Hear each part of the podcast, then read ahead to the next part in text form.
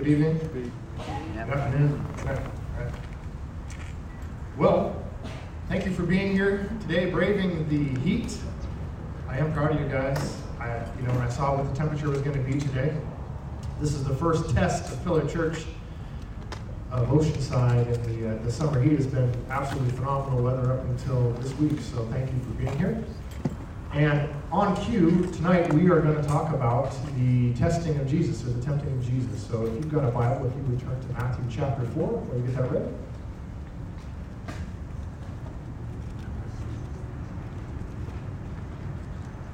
Can everybody hear me loud and clear? Yep. Excellent, thank you.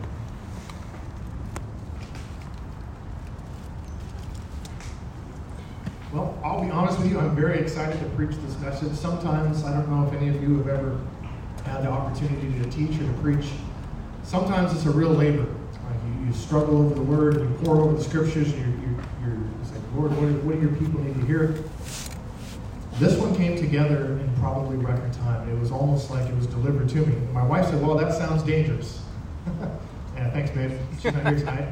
Uh, she had to work. But I definitely do feel this is for, from the Lord. I, have spent, obviously, I, you know, I don't want to say I only prepped 10 minutes. I prepped a long time for this, but how it all came together. And what we're talking about is the temptation of Jesus. We'll pause here for a moment. Excellent. And we've been on a series called uh, Our Firm Foundation, Our Foundations. I said, well, what does the testing or the, the temptation of Jesus have to do with that? And I ask you tonight, I think this is going to be very critical for most of you, if not all of you, to your faith walk. To understand what Jesus did uh, when he was being tempted and tried by the devil has a direct correlation on our lives. And it's, if we don't pay attention, we're going to miss something that is absolutely crucial to the Christian walk. Now, uh, I was telling Tracy what I was going to preach on. He said, Hey, are you going to differentiate? Because it says Jesus was driven into the wilderness to be tempted by the devil. Now, we're tempted is a problem, right? Because James 1.13 says, Let no man say when he is tempted, I am tempted of God. It says, For God cannot be tempted with evil, evil, neither tempteth he any man. So the question is, well, why did the Spirit drive Jesus into the wilderness to be tempted? The problem is, is our English word for tempt. When we think of tempt, we always think of something negative. Raise your hand if you say, to tempt is bad, right? Right, yeah, I do too. If somebody says, hey, uh, I'm being tempted, you think, okay, you're being enticed to sin. Now, that word definitely means that, but in the original biblical language, it means more than that. It can also mean a trial, a testing, right? And so that's how I want you to view this word tonight that the temptation of Jesus is so much more than a temptation to sin, because you'll see his first temptation is going to be is to make bread, is to make bread a sin. No, but he's actually being tested. And Jesus uses this word tested throughout the Gospels when he's reading people's hearts, right? Someone brings him the coin and say, hey, is it rightful for us to pay taxes to Caesar? And Jesus says, why do you tempt me? Right? He uses these words. So tonight, when you're thinking about the word tempt, think of the word trial here. Okay. So, to summarize, before we get into this, just in case there's any confusion, God does not tempt you to sin, but He does allow you to go through testing. Amen? Yes. You're allowed to speak to me, by the way. Hmm. if you if you've never heard me teach before, I just appreciate even just like a helpful nod or thumbs down or something, whatever it is. I know you're listening. But listen, this is very important. God does not tempt you to sin, but He does allow you to go through testing. Amen? There's a big difference there. You have to differentiate that in your mind. It is counterproductive for God to tempt you to sin when God says don't sin. He's not playing a rigged dice game here guys, where he's like, oh, I've got you, I've got you. Yeah, they said, what a loser. That's if that is your view of God, you're broken, and we got to get back into the text, right? But testing and trials serve a purpose that can, God can show you what is on the inside of you. Amen? Mm-hmm. So we're about to see what's on the inside of Jesus. Let's go to Matthew chapter 4, verse 1. It says, Then Jesus, so I should stop already. Does anyone know what just happened to Jesus? He was baptized. That's right. He was baptized, and the voice of the Father said, This is my Son, with whom I'm well pleased, right? He hears that voice of confirmation. And this is where we pick up in Matthew 4. It says, Then Jesus was led up by the Spirit into the wilderness to be tempted by the devil. And after fasting 40 days and 40 nights, what was the result? hungry. He was hungry. I haven't eaten since lunch, and I'm hungry, right? So imagine 40 days. And the tempter came and said to him, you notice that word tempter there. Some, some of your translations may say devil. In verse 1, it, was, it said devil. This is not a, a, proper name. This is the accuser, the tempter, right? It goes by all these different names. This is not a proper name. It's the accuser.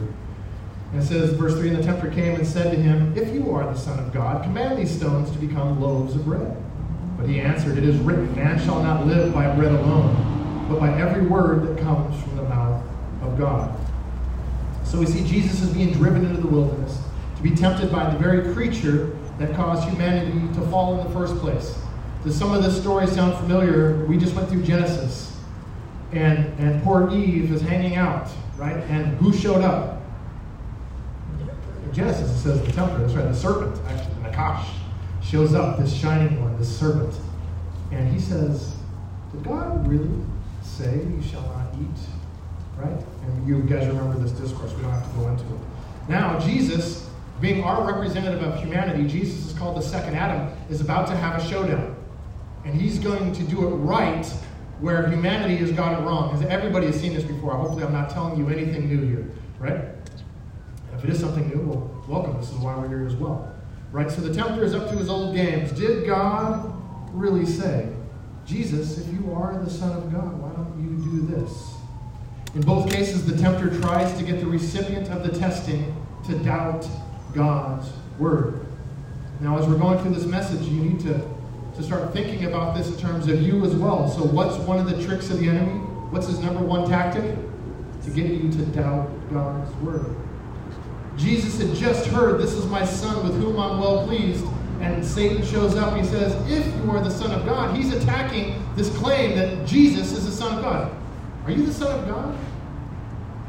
Are you? Let's, let's prove this thing out right now. You turn these rocks to stone.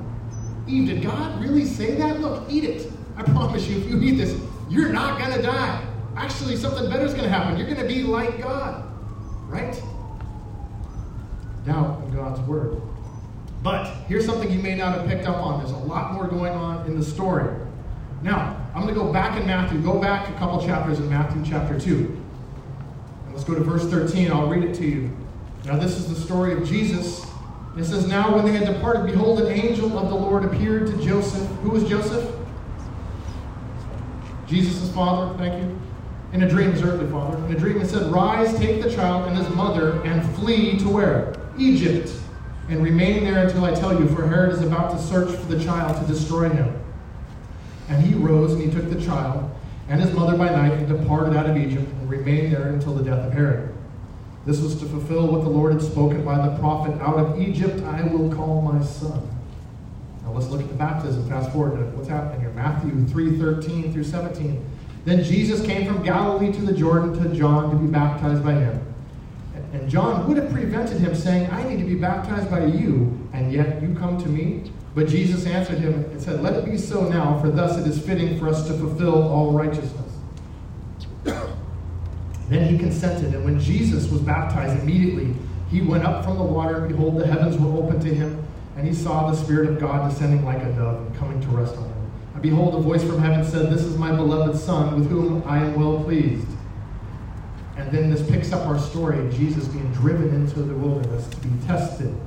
Now, have you heard this story before of a people called out of Egypt, delivered through water into the wilderness? Anybody? That's the story of Israel, right? Israel is in Egypt. God rescues them by a mighty hand, an outstretched arm. He sends Moses and his brother, and he delivers them from Pharaoh. They go through the Red Sea. God parts the Red Sea and has this miraculous deliverance through water. And where do they go from there? Right into the wilderness. Does anybody see what Jesus is doing here? Jesus not only is facing the temptation where Adam and Eve fell and is our representation as humanity, Jesus is also representing all of Israel who has failed the test in the wilderness. Jesus is about to pass the test. Is that exciting? Yes. Am I the only one that geeks out about this stuff? This, there's so much imagery being loaded into this thing. Jesus is not only about to redo the garden episode, he's about to redo all of Israel's failings. Now, if you are a student of the Word, you have to go back and read what God says about this in the Old Testament. Deuteronomy chapter 8. Let's read chapter 8, verses 1 through 5.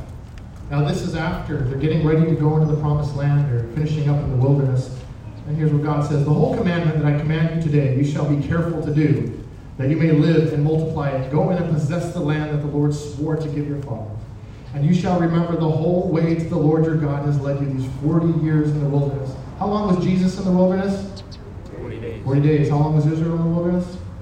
40 years. That he might humble you, testing you. Uh oh. Israel was led into the wilderness to be tested. And there's a big story going on here. It says, testing you to know what was in your heart, whether you would keep his commandments or not. I'm going to pause there. The testing of Jesus is to know what's in his heart. He is tested at all points, just like you and I. But he does it right. Isn't that awesome? Mm-hmm. God says the same thing to Israel. Look, I led you into the wilderness that you could be tested. I could know what's in your heart. Verse 3. And I humbled you, and I let you, uh-oh, what does it say? I let you hunger. Is Jesus hungering right now in the wilderness just like Israel was? I humbled you, and I let you hunger, and I fed you with manna, which you did not know, nor did your fathers know, that he might make you know that, that man does not live by, uh-oh. You, you see what's happening? Man does not live by bread alone. What did Jesus say to Satan? Boy, you guys are not excited about this. I'm just geeked out of my mind. Man does not live by bread alone, but by every word that proceeds out of the mouth of God. Jesus quotes Deuteronomy 8 verbatim to Satan, who's testing him in the wilderness while he's hungry. Do you see that Jesus is personally identified here as Israel, passing this test? This is awesome. Verse 4 says, Your clothing did not wear out on you, and your foot did not swell these 40 years. Know then in your heart that as man uh, disciplines the Son, the Lord, your God disciplines you. Okay, so with this big story back in mind, let's go back to Matthew 4, verse 1. Let's read it again. Now think about what's happened. Then Jesus was led up by the Spirit into the wilderness to be tempted by the devil. After fasting for 40 days and 40 nights, he was hungry. And the tempter came and said to him, If you are the Son of God, command these stones to become loaves of bread. But he answered, It is written, Man shall not live by bread alone, but by every word that comes from the mouth of God. All right. Where Israel failed, the Bible tells us in Exodus 16 3, it says, And the people of Israel said to them, Would that we have died by the hand of the Lord in the land of Egypt. Then we sat by the meat pots and ate bread to the full. For you have brought us out into this wilderness to kill us, this whole assembly with hunger. The problem with Israel is when they went into the desert, they directly told God, Moses, and Aaron, You brought us out here to kill us by hunger. And Jesus, he had to go and do this, right? He had to prove that it can't be done. And Satan comes and he's like, If you're the Son of God, what are you doing out here hungry? Truly, if you're if you're the Son of God, if God really loved you, would he let you starve out here? This is the same thing he told Israel. If you're God's chosen people, what are you doing out here in the desert? Man, back in Egypt, you sat by the meat pots. You had you had bread, onions, and leeks. You you had it all. You, God must be really angry with you guys to bring you out here. Do you see how he's working right now? And Jesus is, is surveying this whole thing. And the Bible says Jesus was hungry. Has anyone here ever fasted? Okay, has anyone fasted more than three days? We got any? Yeah, all, every, every hand dropped, right? Almost every hand, right? I mean, 40 days is, is, is, you're not playing around. And it's not 40 days in an air conditioned house, you know, watching the office reruns, like so you can try not to focus on your hunger pains. You are laying out in the desert, miserable. And Satan's there. He's like, What are you doing? At some point, Jesus is, I mean, this is this is a real trial for him. The Bible says this is his trial. And that opportunity to doubt, am I who God says I am? But Jesus answers correctly with the word. Okay, for time's sake, let's move on here. Second temptation, Matthew 4, 5 through 7. So, who won that first battle? Round one goes to? Jesus. Jesus, that's right. It says, Then the devil took him to the holy city and set him on the pinnacle of the temple. And he said to him, If you're the Son of God, throw yourself down, for it is written. Now, we've talked about this forever, right? So now Satan turns the word against him, just like Eve. He will command his angels concerning you, and on their hands they will bear you up, lest you strike your foot against a stone. And Jesus said to him, Again, it is written, You shall not put the Lord your God to test. So Satan's like, okay, Jesus, hit me with some scripture. Let me let me throw something back. Does anyone know what Jesus is quoting there, or that Satan, what who uh, the tempter is quoting? Yeah, Psalm 91. Psalm 91 is an awesome uh, uh, psalm of deliverance for the Lord's people, like those who put their trust in the Lord, right? Who, who's gathered under His wings. He'll He'll keep you from the plague. He'll He'll protect you from the advancing armies. He He will, you know, He won't even let you dash your foot against a stone. He takes a psalm that is used to comfort the believers in our time, in our dark times, and now he's quoting it to get Jesus to test God. He's that same word, to tempt God, right? In such a way, Satan says, hey, hey okay, here, here, here's, here's what we're going to do, Jesus. If, if you're the Son of God, let's just prove it right now. God loves you so much. You're, you're his son. Like, truly, it's written right here. Let's go to the temple. Who lives in the temple, by the way? It's not a trick question. In Israel, who lives in the temple? God. God lives there, right? That's where God's presence is at. So let's go to, I've heard one theologian say, let's go to ground zero of God's presence, which would be the temple. And just in case, you know, because we don't want to just go anywhere. We want to go where God's at because God's right there. He's going to rescue you. And Satan here tries to make God out to be a genie, right? Hey, he's your genie, right? You're his son. He has to do it. Now, let me ask you this. Should you ever test God like that? Is God your genie? Nope. Is God your personal valet where you say, well, God wrote this, therefore if I do it, God has to do it because he wrote it down? Is that how God works? Negative. No, it's not how he works. God tests you, but you do not test God. God is always found faithful, right? We get it backwards when we test God in these areas. And Jesus nails it. He says, look, you shall not put the Lord your God to the test. Okay? All right. So there's second temptation passed. Now, let's go to the third one. So Satan has to he has to switch up his tactics. So he's put doubt twice, if you're the Son of God. The second one, well, if you are the Son of God, he's, he's trying to get Jesus to prove it. Verse 8. Again, the devil took him to a very high mountain, and he showed him all the kingdoms of the world and their glory. And he said to him, All these I will give you if you will fall down and worship me. And then Jesus said to him, Be gone, Satan. For it is written, You shall worship the Lord your God, and him only shall you serve. And the devil left him, behold, the angels came and were ministering to him. Okay. Now, this one, if you don't know, could be a little more confusing. But one of Jesus' primary missions wasn't only to rescue you and I from our sin, he has other missions as well. One of them is to reclaim the nations that are divided in Genesis chapter 10. Jesus is the king of the world, right? The Bible says he will gather people from every nation, every tribe, and every tongue will come and gather before him. So what Satan does here is he offers a shortcut. Hey, Jesus, I know why you're here. Well, you know that Satan is the God of this world, right? And there's certain things I'm assuming that you know that the Bible says that he's the God of this world. Satan says, look, they're lying anyways. I can give them to you. I'll, I'll make it easy for you. If you worship me, I will give you what you came here for. I'll give you the nations. I'll give them back. Gladly, just worship me. And then Jesus says, what? Get out of here. Right? Take a hike. Well, worship the Lord your God only. So he tells him to leave, and Satan leaves. The angels come and they minister to him. Now, okay, so Satan offers a shortcut to success. Satan offers a shortcut to what God has promised. Most of you don't know me very well or my testimony, but I want to assure you one thing there are no shortcuts in the kingdom of God. None. There's none to be found. There's no Bible hack, right? It is born out through prayer, it's born out through fasting, and it's walking with the Lord is how the promises and the advancement of his kingdom are obtained. Right? The closest thing there come are miracles. When God reaches down and does things supernaturally. But discounting that, there are no shortcuts to what God has for you. Now, Jesus faces this similar problem in Matthew 16, 23 is worth noting. He's asking the, he's asking the 12, right, hey, who am I? Who do people say that I am? And, and Peter's famous because he says, you're the Christ. He sees this. God says, man, my Father has revealed that to you.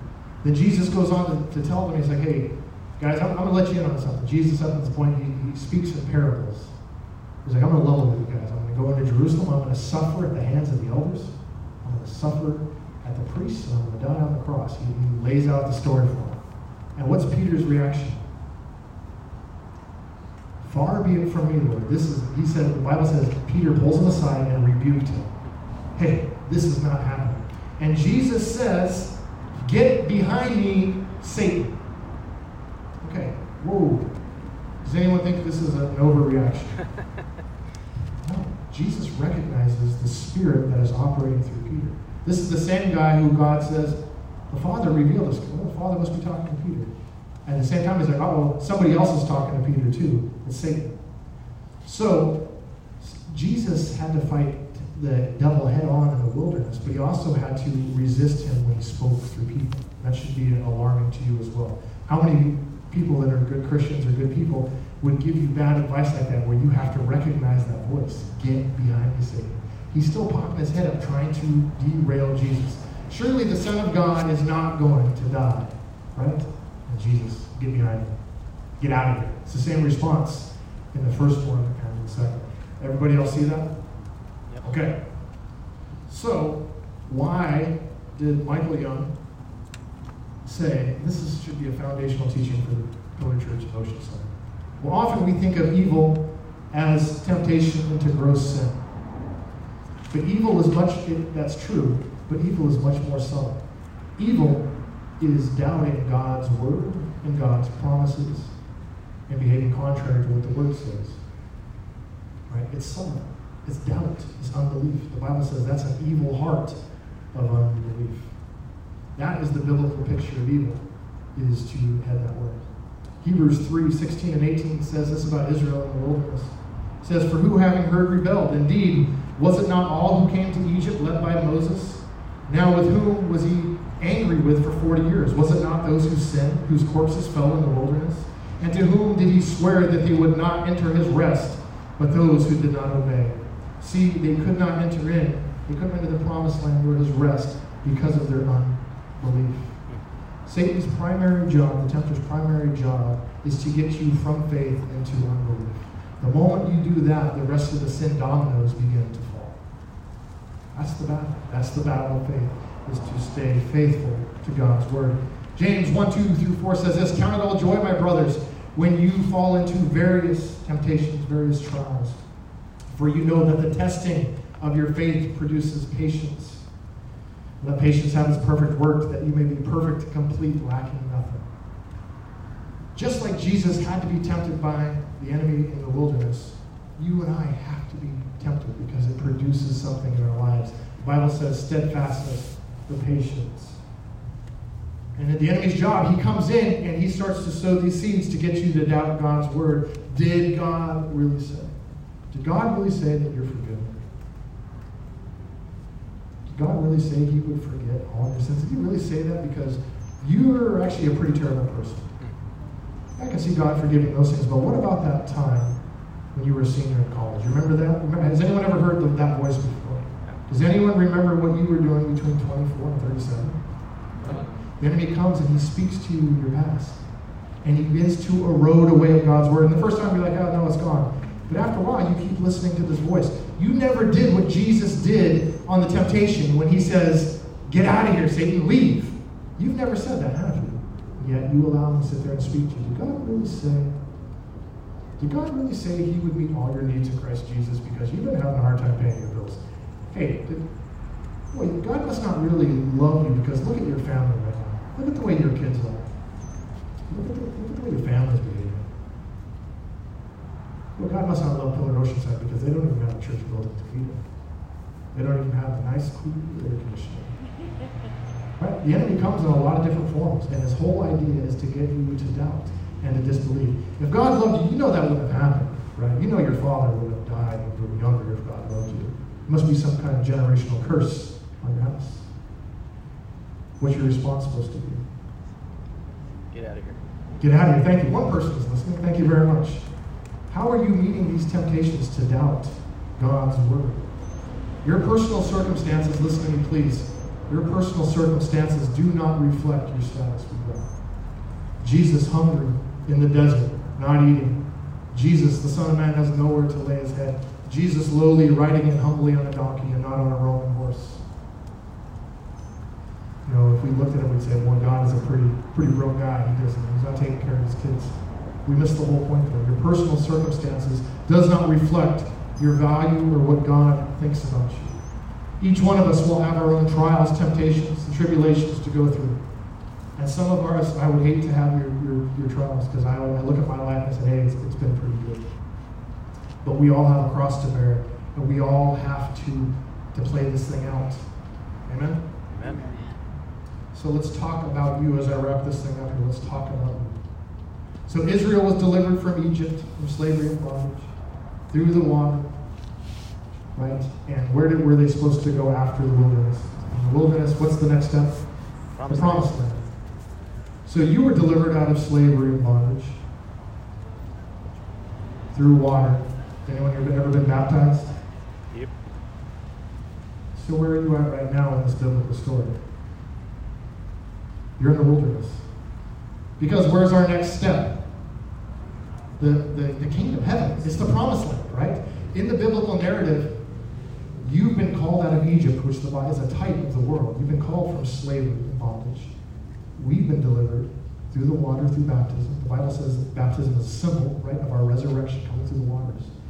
And so if you've ever wondered, where am I at in this grand biblical narrative? Some people think it's like, oh, I'm saved, everything should be perfect. Eh. You're in the wilderness, baby. Right? Where God says, only believe. Only believe. He keeps saying that. Only believe. Jesus, when I come back, will the Son of Man find what? Faith. Right? It's so easy to doubt right now because can you see him? No. Does it look like everything is burning down around us? Have you ever wondered where is God in all these troubled times right now? Where is he at? Why isn't he doing something about this? God, you could just snap your fingers and you could do this. We're in the wilderness. We're in enemy territory. We've, I mean, we've preached this a thousand times from a thousand different angles. But this is where you are at in the biblical narrative. And the battle right now is for your faith. Just like Israel's battle was for their faith. And God says, look, they didn't enter in because of their unbelief. Will you enter the next step with unbelief? No. The corpses are going to fall in the wilderness. And right now, the corpses of our brothers and sisters are falling in the wilderness. When people fall away, when people doubt the word. And the Bible says, look, God says, I always bring a people, people groups in, right? Just like the Bible calls it a remnant. Just like in Israel, there's a bunch that God was displeased with. There was Joshua and Caleb. There's people that God was still pleased with, and they went in and possessed the promised land. And that's what God is doing right now. When you see the church being shaken up, God is bringing a people through to the promised land. But you have to realize that you're in the wilderness. I don't, I don't know where you think you're at. As good as America is, you are still in the wasteland. It's still easy to doubt, and Satan is still after your faith. James 4 7 says this resist the devil, and he will what? Flee from you. When's the last time you actively resisted him? I'm not just saying like some kind of mental game you're playing.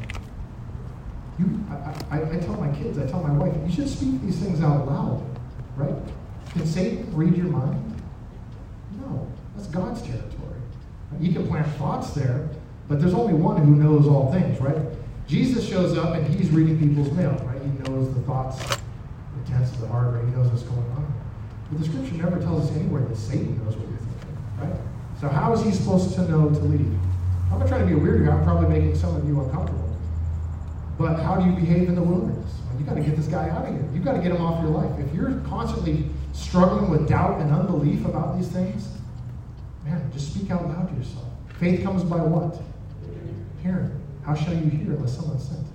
Right? Just right now, even the preaching of the word increases faith. You need to read your word out loud yourself. Why do you think we get together? We read scripture. These are not vain exercises that we do because we're bored and we have to do it. It has a purpose. Has a very spiritual purpose. We read the word, we speak the word, we memorize the word, we quote the word, we hide the word in our hearts. Right? And when the enemy comes, just like Jesus, we quote the word right back at him. You have to do it. If you just shut your mouth and you sit there and suffer, you're getting picked off in the wilderness. You're suffering needlessly. God has given you all this information right here. Jesus, in Adam, he's making it right. He's identifying with Israel. And just like you and I come out of the bondage, we go through the water, and we go into the wilderness, Jesus went through it and passed it for us as well. He's done, he's made all things new. He's made all things right. And all you have to do is identify in Jesus Christ. Yeah, I have failed. Yeah. I have, yeah, that was the old me, but there is a new me right now, whom with God is well pleased. Amen? That's not made after the flesh, but after the Spirit. You have to know these things. Okay. Last verse, Matthew chapter 6. Hopefully, this will make sense to you. Matthew chapter 6. 9 through 13. This is called the Lord's Prayer. With everything we just said, hopefully, this makes a little sense now. Jesus teaches us how to pray. He says, In this manner, you ought to pray, Our Father in heaven, hallowed be your name. Your kingdom come, your will be done on earth as it is in heaven. Give us this day our what? And we've been talking about bread and hunger, right? Let's keep reading. And forgive us our debts as we forgive our debtors. And lead us where? Not into where temptation, not into this testing. But if we do, God, we have one more request. What is it? Deliver us from the evil one. If you're reading the ESV, it just says evil. You should have a footnote. It says the evil one. Don't lead me into temptation. Don't lead me into testing. But if I do, God, deliver me from this evil one. Jesus said, I pray that your faith wouldn't fail. Satan wants to sift you like wheat. This is the battle you and I are in. As a Christian, you need to know these things. This is why it's foundational, because you are in a battle for your very soul. Yes, you have been saved, and nothing can snatch you from God's hand. But God does look down at us. He says, How are my children behaving in this wilderness right now? Just like Israel. Right? There is a thing, there is a real principle in the Bible called the judgment of believers. The Bible says every person will stand before God and give an account of the deeds that are done in the body, whether good or bad.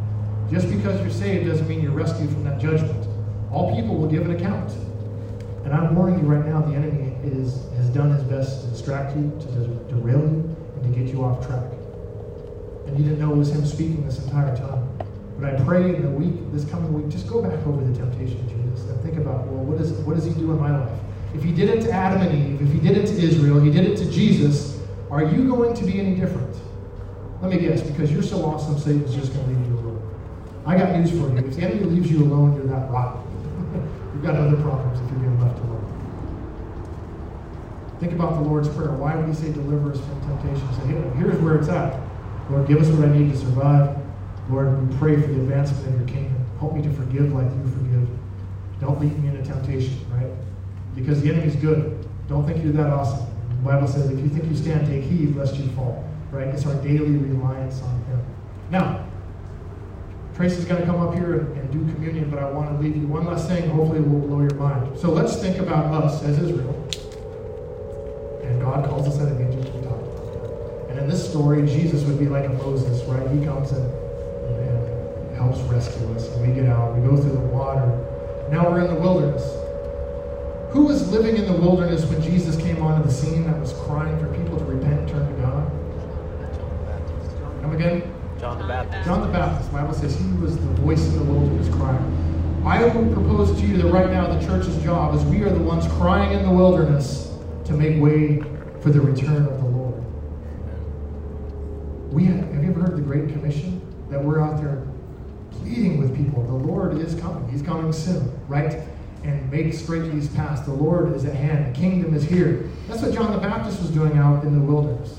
So, if we can see we live in the wilderness, but you're not to live in the wilderness just hanging out trying to barely survive. You have a job in the wilderness, just like John the Baptist. We'll talk about that some more next week. Let's pray. Father, thank you for your word. Lord, I thank you. Uh, Jesus said, even we have failed, Father, I have failed. I have failed in my wilderness trials. But Jesus, I'm identified in you, and therefore I have made it, Lord, that you have done all things well, Jesus. That you have bore my sin, and you have you have taken the shame. Lord, where I failed, you succeeded. And on the cross, that great exchange where you gave me your righteousness, and you took my, my sin and my shame. Lord God, I thank you for that. And not only mine, Jesus, you, the Bible says that you died for the sins of the whole world. That you, your love was greater than any evil could ever could ever cough up. And now your word tells all men to repent and turn their ways and to turn towards you. Lord, I just thank you that you would continue this week to reveal in our hearts what your word has spoken to us tonight.